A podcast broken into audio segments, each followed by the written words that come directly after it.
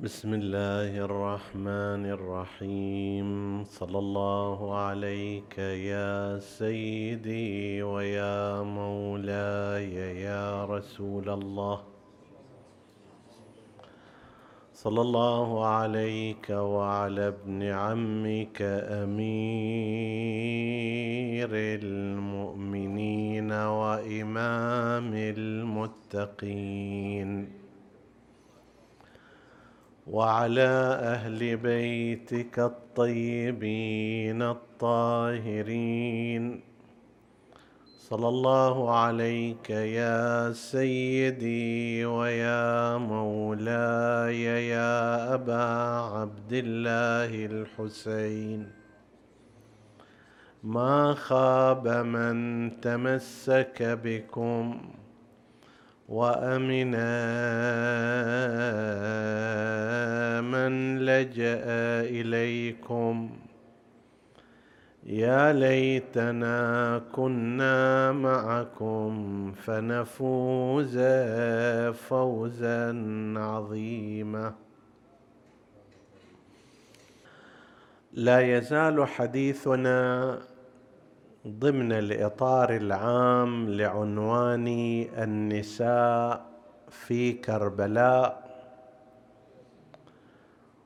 وهو يتتبع تلك الثلة والصفوة من نساء بني هاشم ومن نساء الأنصار اللاتي كن في كربلاء.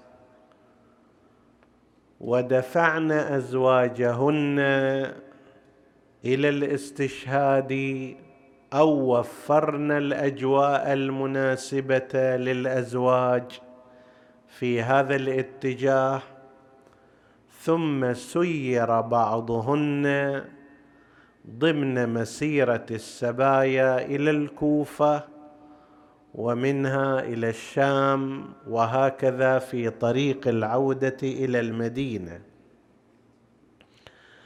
تناولنا بعض بنات أبي عبد الله الحسين سلام الله عليه وبعض زوجاته وذكرنا جانبا من سير تلك الشخصيات ومن الطبيعي أن تكون نساء الحسين. وبنات الحسين في كربلاء في هذه المسيرة فإنهم عودونا على أن الحمل الثقيل لا يقوم به إلا أهله وأن التضحية إذا كانت من الناس عامة مطلوبة فإنها من صاحب النهضة ومن المقربين إليه ستكون مطلوبة بنحو أكبر. وهذا الذي جرى وحدث وقد أخبر الإمام سلام الله عليه فيما نقل في الروايات التاريخية عن هذه النساء بقوله شاء الله أن يراهن سبايا. طبعا ليس المقصود وهذا بحمد الله معروف لدى الإخوة الأفاضل. ليس المقصود هنا شاء الله على نحو الحتم والجبر وسلب الإرادة وإلا لو كان كذلك لبطل الثواب والجزاء ولما نسب الفعل إلى الحسين وإلى نسائه وإلى أصحابه. وإنما مشيئة الله عز وجل التي لا يتخطاها أحد أيضا في طولها يوجد مشيئة الشخص واختياره والا كان بإمكان الحسين عليه السلام في هذه المسيرة التي امتدت شهورا منذ خروجه من المدينة إلى شهادته في أية لحظة في أية ساعة أن يغير اتجاهه. لم يكن مجبرا على شيء ولا مقسورا عليه ولا مقهورا عليه. وبنفس هذا المعنى أيضا نحن ننظر إلى القول شاء الله أن يراهن سبايا يعني شاء الله أن يتخذن الموقف المناسب في نصرة هذه النهضة الحسينية. وأن ينتفضن لأجل الدين وأن يسرن مع هؤلاء الأزواج والأولاد والأحفاد في حالات حتى يقعن في النتيجة في الأسر وكان بإمكانهن أن يتراجعن قبل ذلك. فبالنسبة إلى الإمام الحسين عليه السلام الأمر واضح وبين. هناك نساء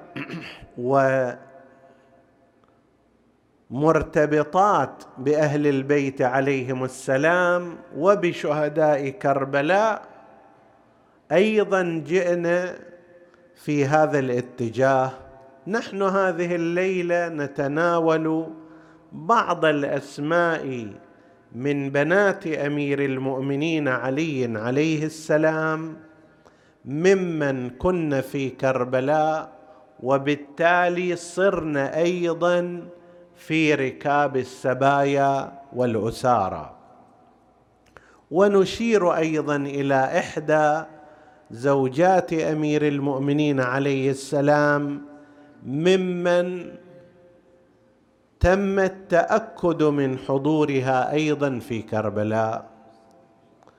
عندما يأتي المؤرخون لكي يتحدثوا عن بنات أمير المؤمنين عليه السلام يعطون رقما كبيرا. يتراوح بين ست ست عشرة بنت وبين ثمان عشرة يعني 16 بنت أو 18 بنت هذه ممن ذكرت أسماؤهن كبنات لأمير المؤمنين عليه السلام من حرائر سبع أو ثمان والباقي أمهات أولاد. وقد شرحنا في بعض الليالي الماضية هذا المصطلح أعني به أم الولد وأمهات الأولاد.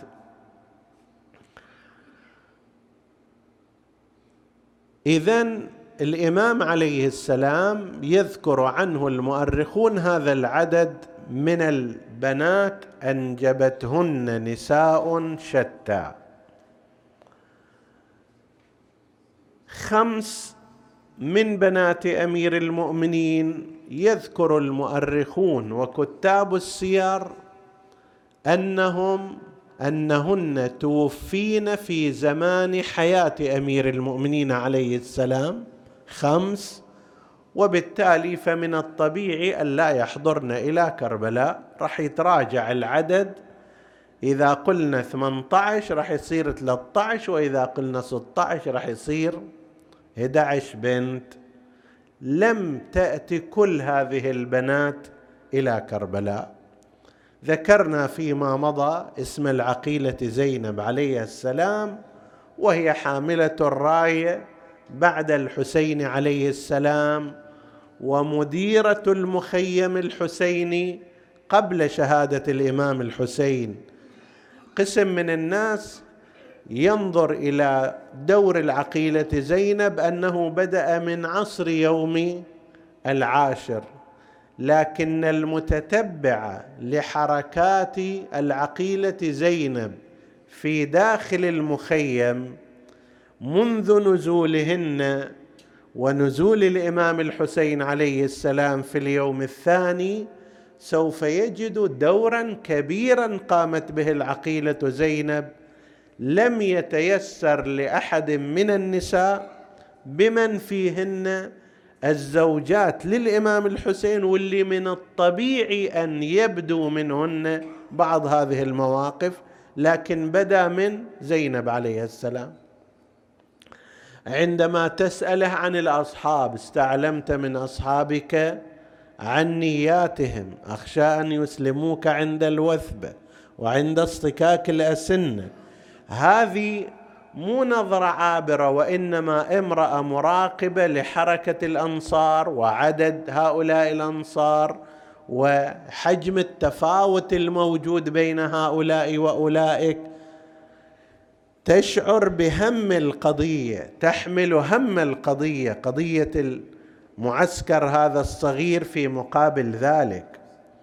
لما الرباب يعطش ابنها تجد من الطبيعي أن هي تجيب إلى زينب كما نقلوا في المرويات التاريخية مع أنه الحالة الطبيعية مو هالشكل.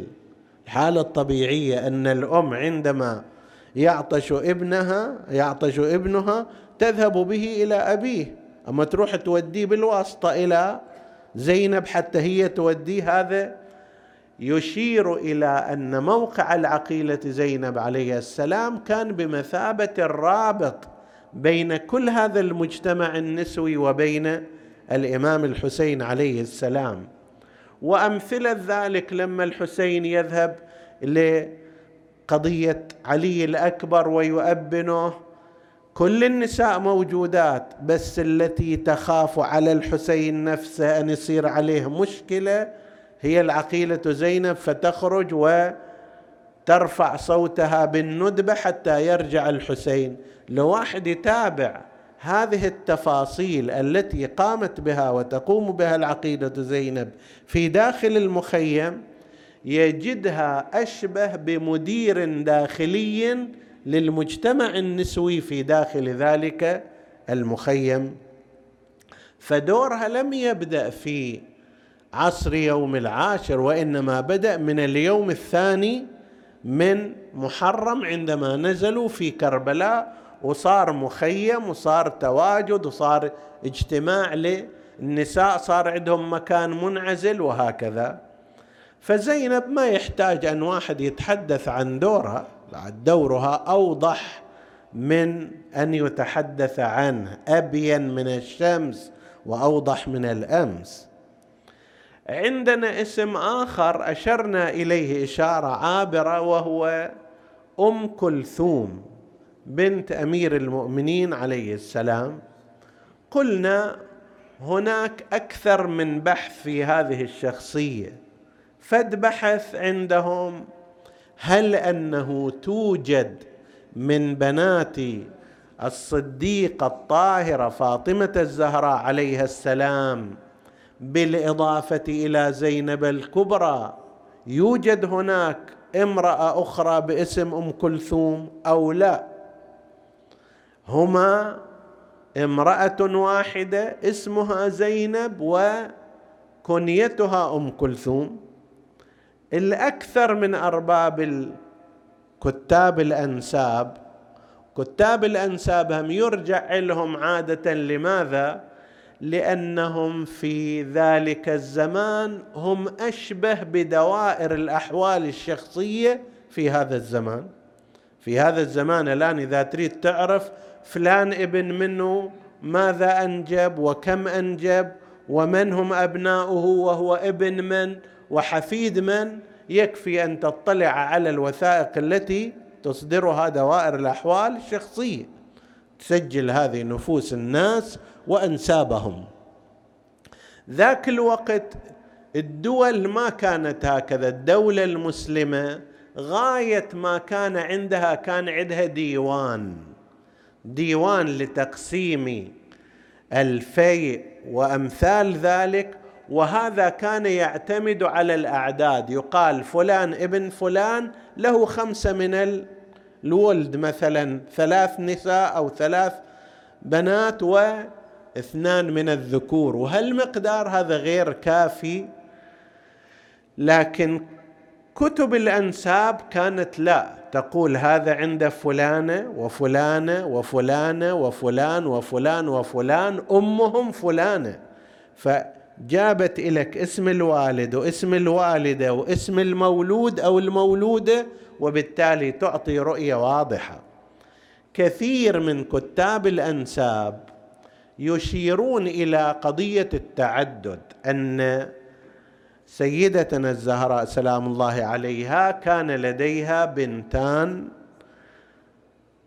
زينب المعهودة والمعروفة وأم كلثوم البعض يقول كلتاهما كانتا تسمى بزينب وتكنيان.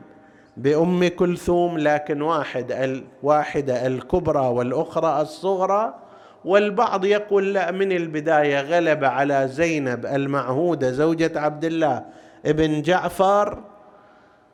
زينب وعلى هذه الثانية غلبت عليها الكنية أم كلثوم فتميزا بذلك. ولهذا عندما خطبتا في الكوفة عنونت خطبة الأولى بأنها خطبت زينب ابنة علي فقالت كذا ثم خطبت أم كلثوم ابنة علي وقالت كذا وكذا. هذا فد بحث عندهم يبحثون. أكو بحث آخر يبحثونه وهو قضية زواج الخليفة الثاني من أم كلثوم. بين قوسين مدرسة الخلفاء عندها هم كبير جدا في إثبات موضوعين. موضوع الأول موضوع تسميات آل البيت بأسماء من الخط الآخر بأسماء الخلفاء. هذا يقومون له ويقعدون ويهشون له ويبشون.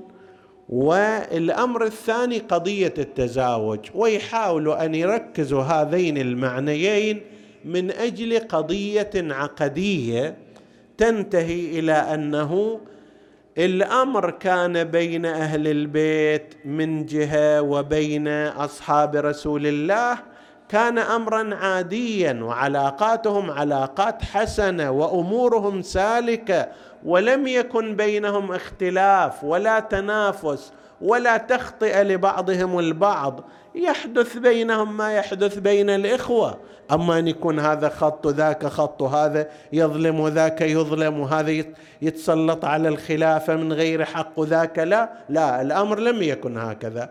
ما هو الدليل على ذلك؟ يقول لك لأن عليا سمى مثلا بعض أبنائه بأسماء الخلفاء.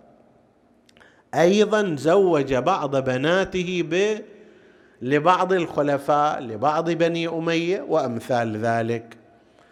هناك كتاب جميل يختصر علينا الحديث جدا في موضوع التسميات وهو اسمه كتاب التسميات بين التسامح العلوي والتوظيف الأموي.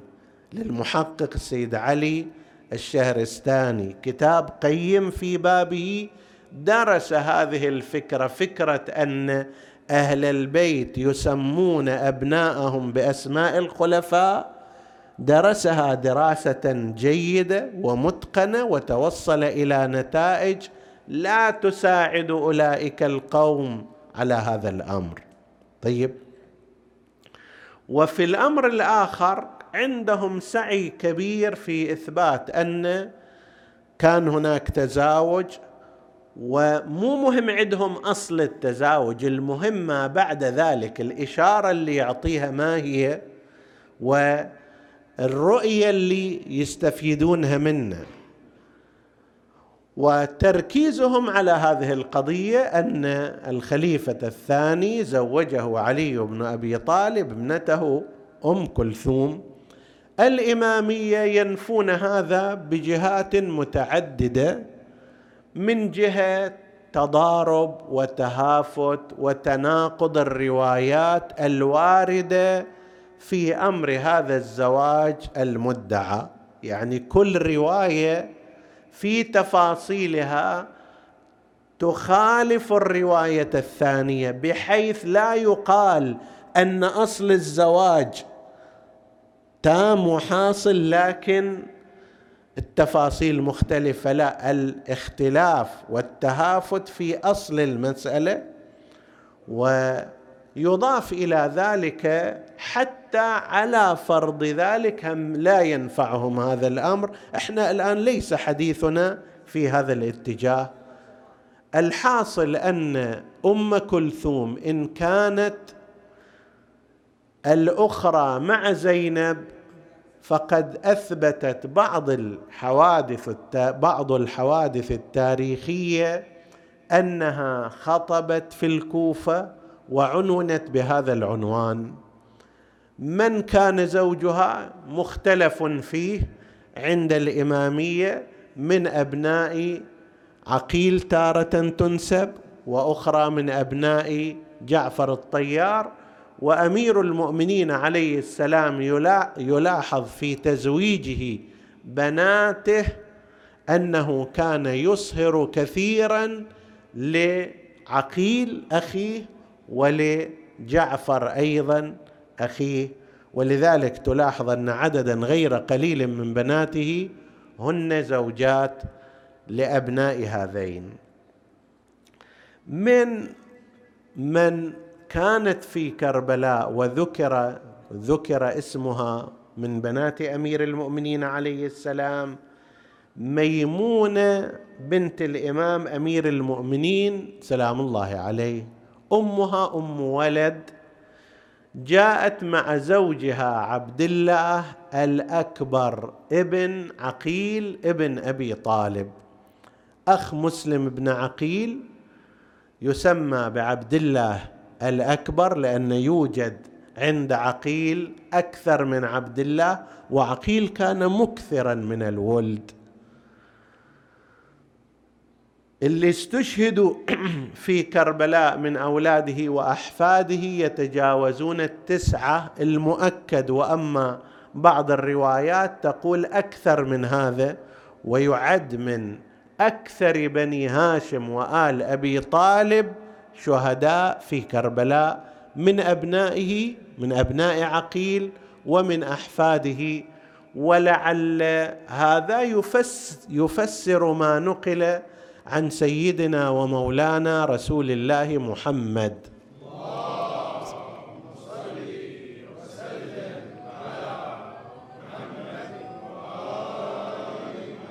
من أنه يحب عقيل لحبين ولجهتين من تلك الجهات أن أبناءه سوف يكونون شركاء في هذه النهضة ويضحون في سبيل الله من أجل نصر الدين مع أبي عبد الله الحسين عليه السلام.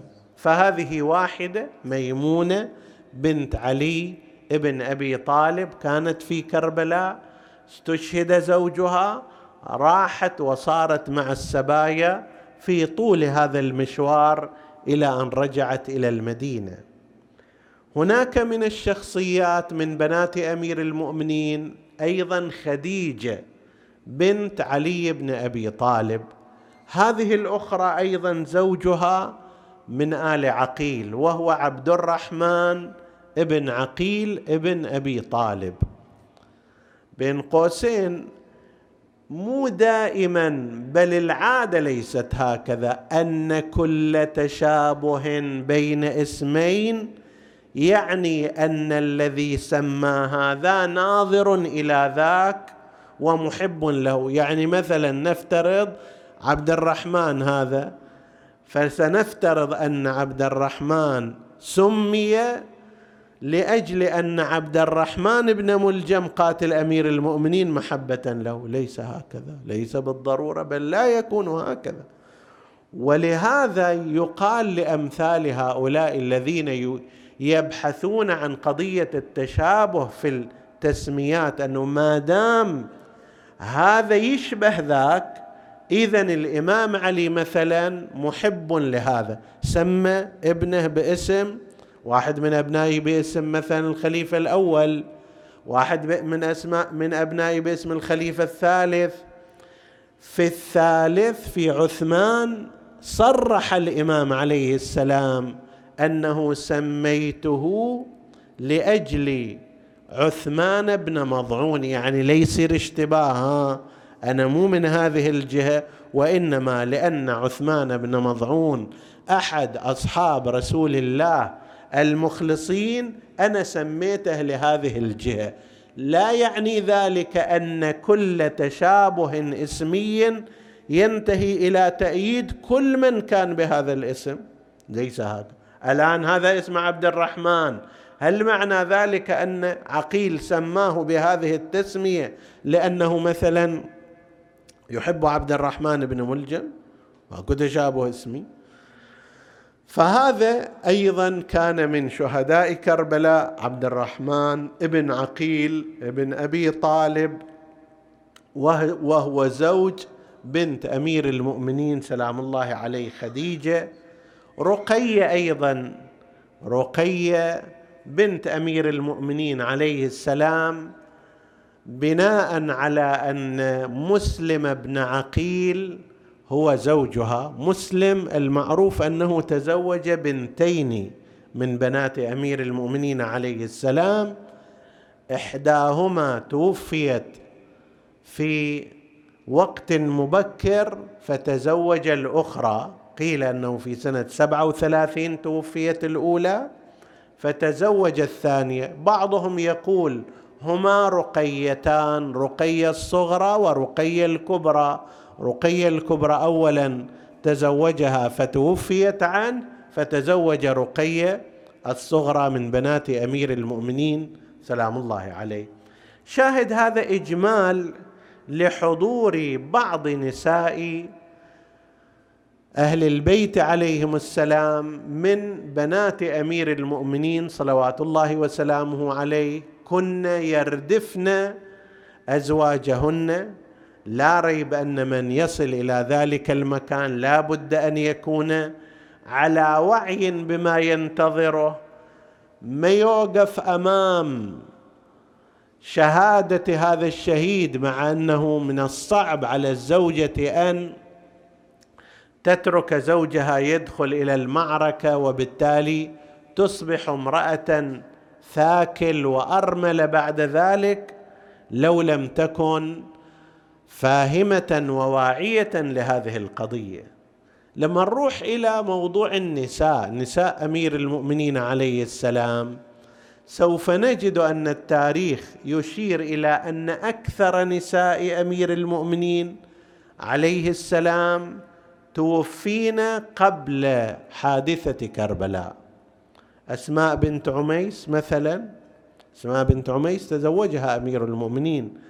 عليه السلام وأولدها وهناك أحد شهداء كربلاء محمد بن علي الذي أمه أسماء بنت عميس استشهد في كربلاء. هذه أسماء بنت عميس من النساء الصالحات الطيبات.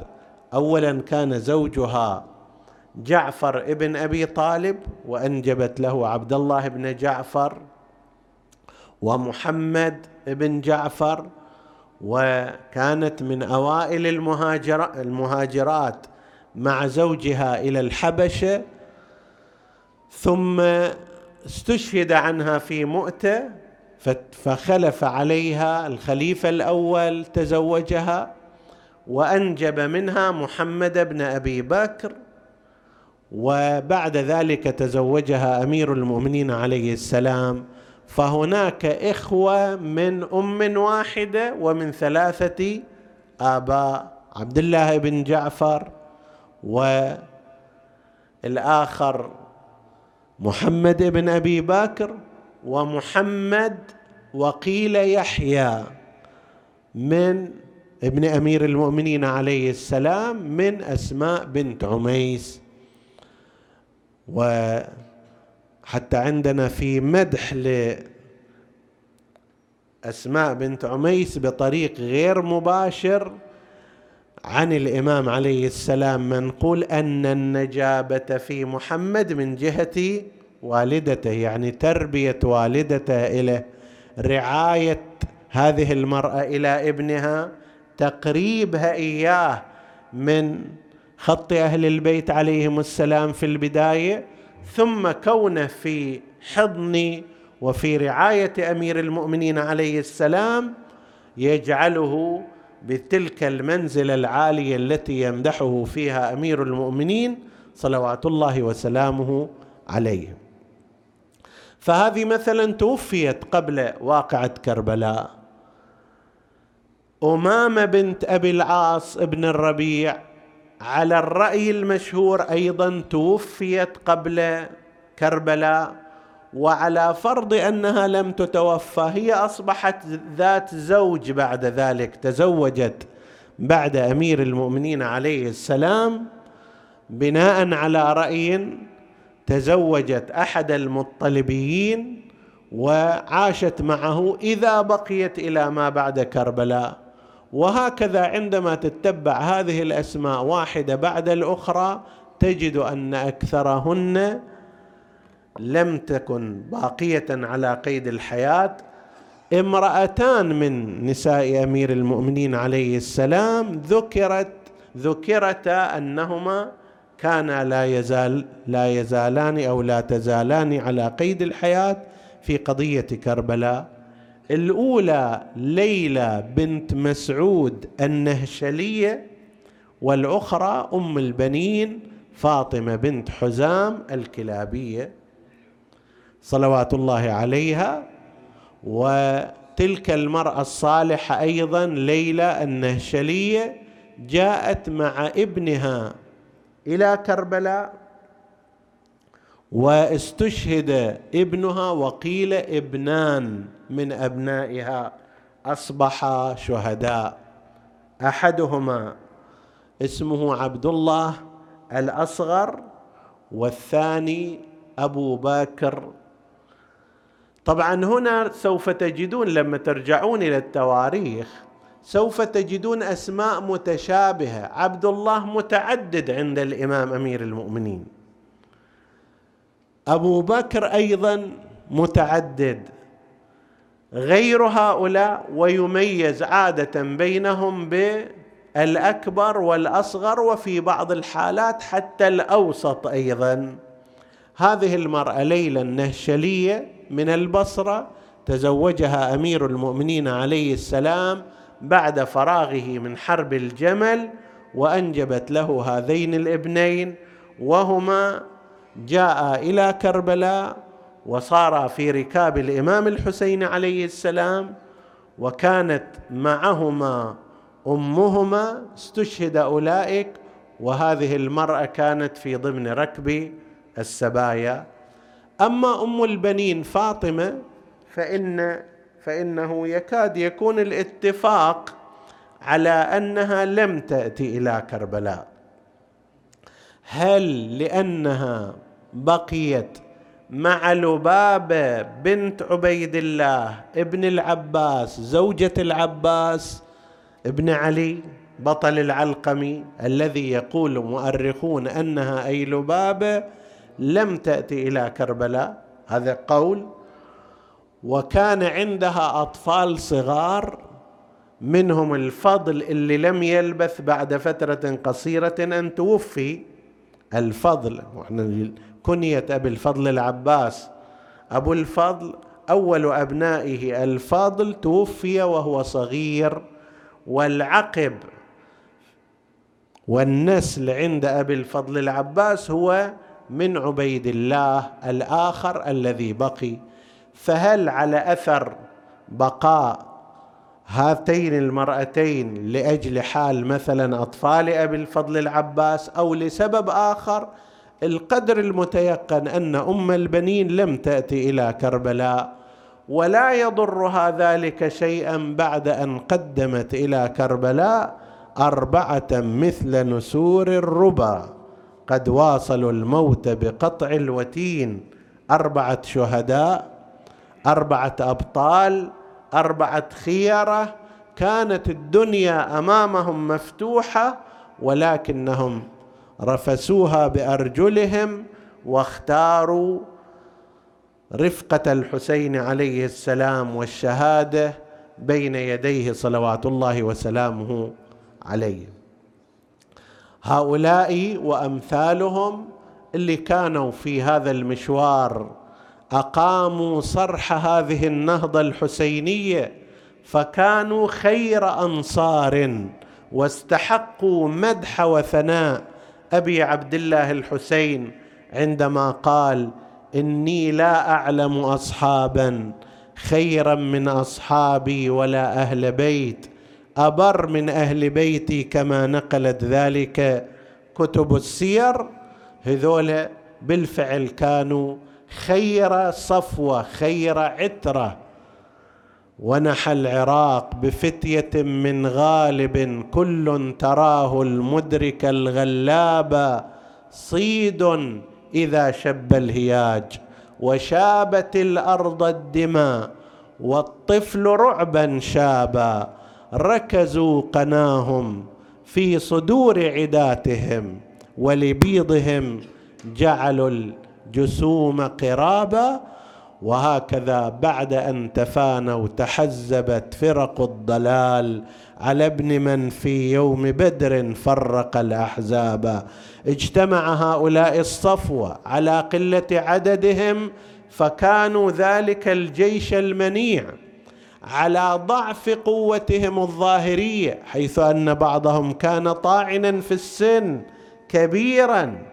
من حيث القوة البدنية الظاهرية الاعتيادية كانت ضعيفة ولكن عزائمهم كانت تفلق الجبال. وفي طليعة أولئكم البطل الصحابي كما يقال حبيب ابن مظاهر الأسدي.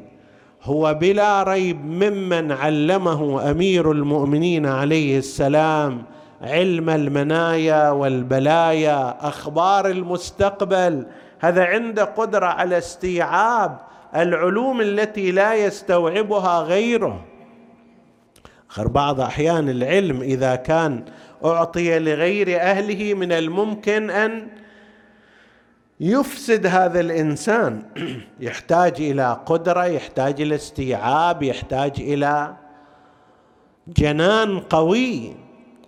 حبيب بن مظاهر كان من هؤلاء الرجال الذين أودعهم أمير المؤمنين عليه السلام العلم الخاص وكان إلى ذلك أيضا ممن وقف مع مسلم بن عقيل وقفة مهمة كان ساعده الأيمن عندما جاء إلى الكوفة لكن لما جاء ابن زياد وأخذ يتتبع رؤوس الشيعة كان رأس حبيب مطلوبا فاختفى في بني أسد إلى أن وصله خبر مقدم الحسين سلام الله عليه إلى كربلاء ورسول من قبله إليه يخبره بأن يأتي لنصرة الحسين بتلك الأوصاف التي نقلتها كتب السير والتي تعظم شأنه وتمجد ذكره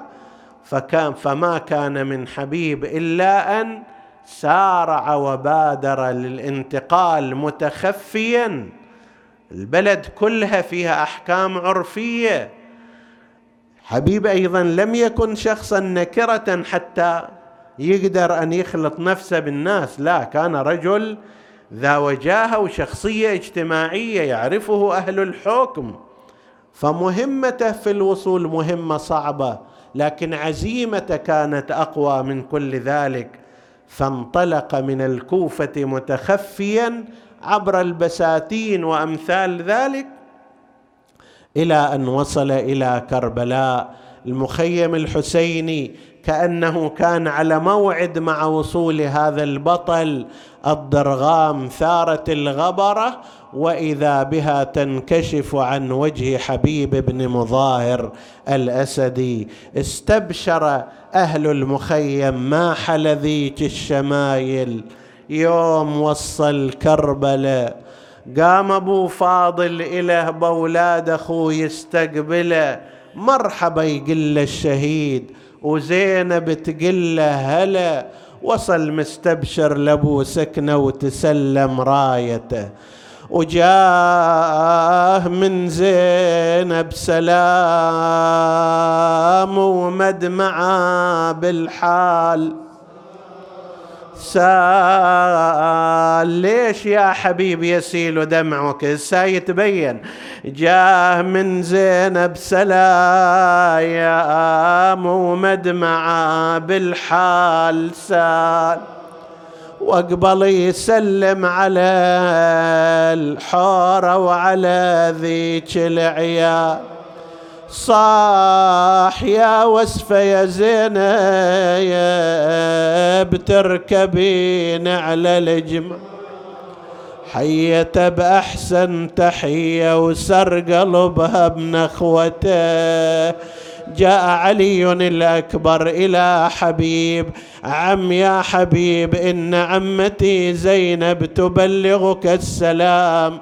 جاء لرد السلام عليها وقف عند خيمتها رفع صوته. أنا وأنت نسلم على الحوراء. زينب السلام عليك يا بنت رسول الله. السلام عليك يا بنت أمير المؤمنين. السلام عليك يا ابن فاطمة الزهراء سيدتي نساء العالمين. قال أرباب الخبر ثم أخذ يتمتم بصوت خافت. آه لوجدك يا زينب. آه لأحزانك يا زينب آه لما ستقاسين يا زينب. يوم تحملين على بعير ضالع ردت عليه السلام. من هذا؟ قال حبيب. قالت حبيب الله الله بنصرة هذا الغريب. قال لأنعمنك عينا لولا انتظار أمر الحسين لعاجلتهم بسيفي وما قصر حبيب خرج في ذلك اليوم في يوم عاشوراء. حبيب استشهد قبل إقامة الصلاة لم يتحمل حبيب أن احدا يعتدي بالكلام واللفظ على الحسين عليه السلام فاشتبك مع القوم قبل أن يصرع كثير من الأنصار. حبيب تقدم إلى المعركة. حمل عليهم وهو يقول أنا حبيب وأبي مظاهر. فارس هيجاء وحرب تسعر. أنتم أعد عدة وأكثر ونحن أوفى منكم وأصبر. فقتل فيهم مقتلة عظيمة. عظم الله أجرك يا أبا عبد الله. بينما حبيب يقاتل. جاءه بديل بن صريم من خلفه وطعن حبيبا بالرمح في ظهره. أين المنادي؟ وحبيبا وقع على الأرض أراد أن ينهض. وإذا بالحسين بن نمير التميمي جاء شاهرا سيفه ضرب حبيبا على أم رأسه. وقع يخور في دمه. جاءه الحسين سلام الله عليه. ونعاه هناك. المؤرخون يقولون هكذا عندما صرع حبيب هد ذلك حسينا يعني انهدت قوة الإمام الحسين عليه السلام. وقال رحمك الله يا حبيب لقد كنت فاضلا تختم القرآن في ثلاث. إلى هنا كان مع الحسين أنصاره وبنو هاشم لكن بعد ساعة إذا بالحسين يلتفت يمينا وشمالا فلا يجد احدا يعينه. نادى يا حبيب ابن مظاهر ويا زهير بن القين ويا فلان. ما لي أناديكم فلا تجيبون أدعوكم فلا تسمعون. أنيام أنتم أم حالت منيتكم دون إمامكم؟ وإلا لما كنتم عن نصرتي تقصرون. وينصار دين الله يا فرسان الميادي. يا أهل الحمية الخيل وصلت للصواوين. أنا ناديت حتى دمعتي بالخد سالت.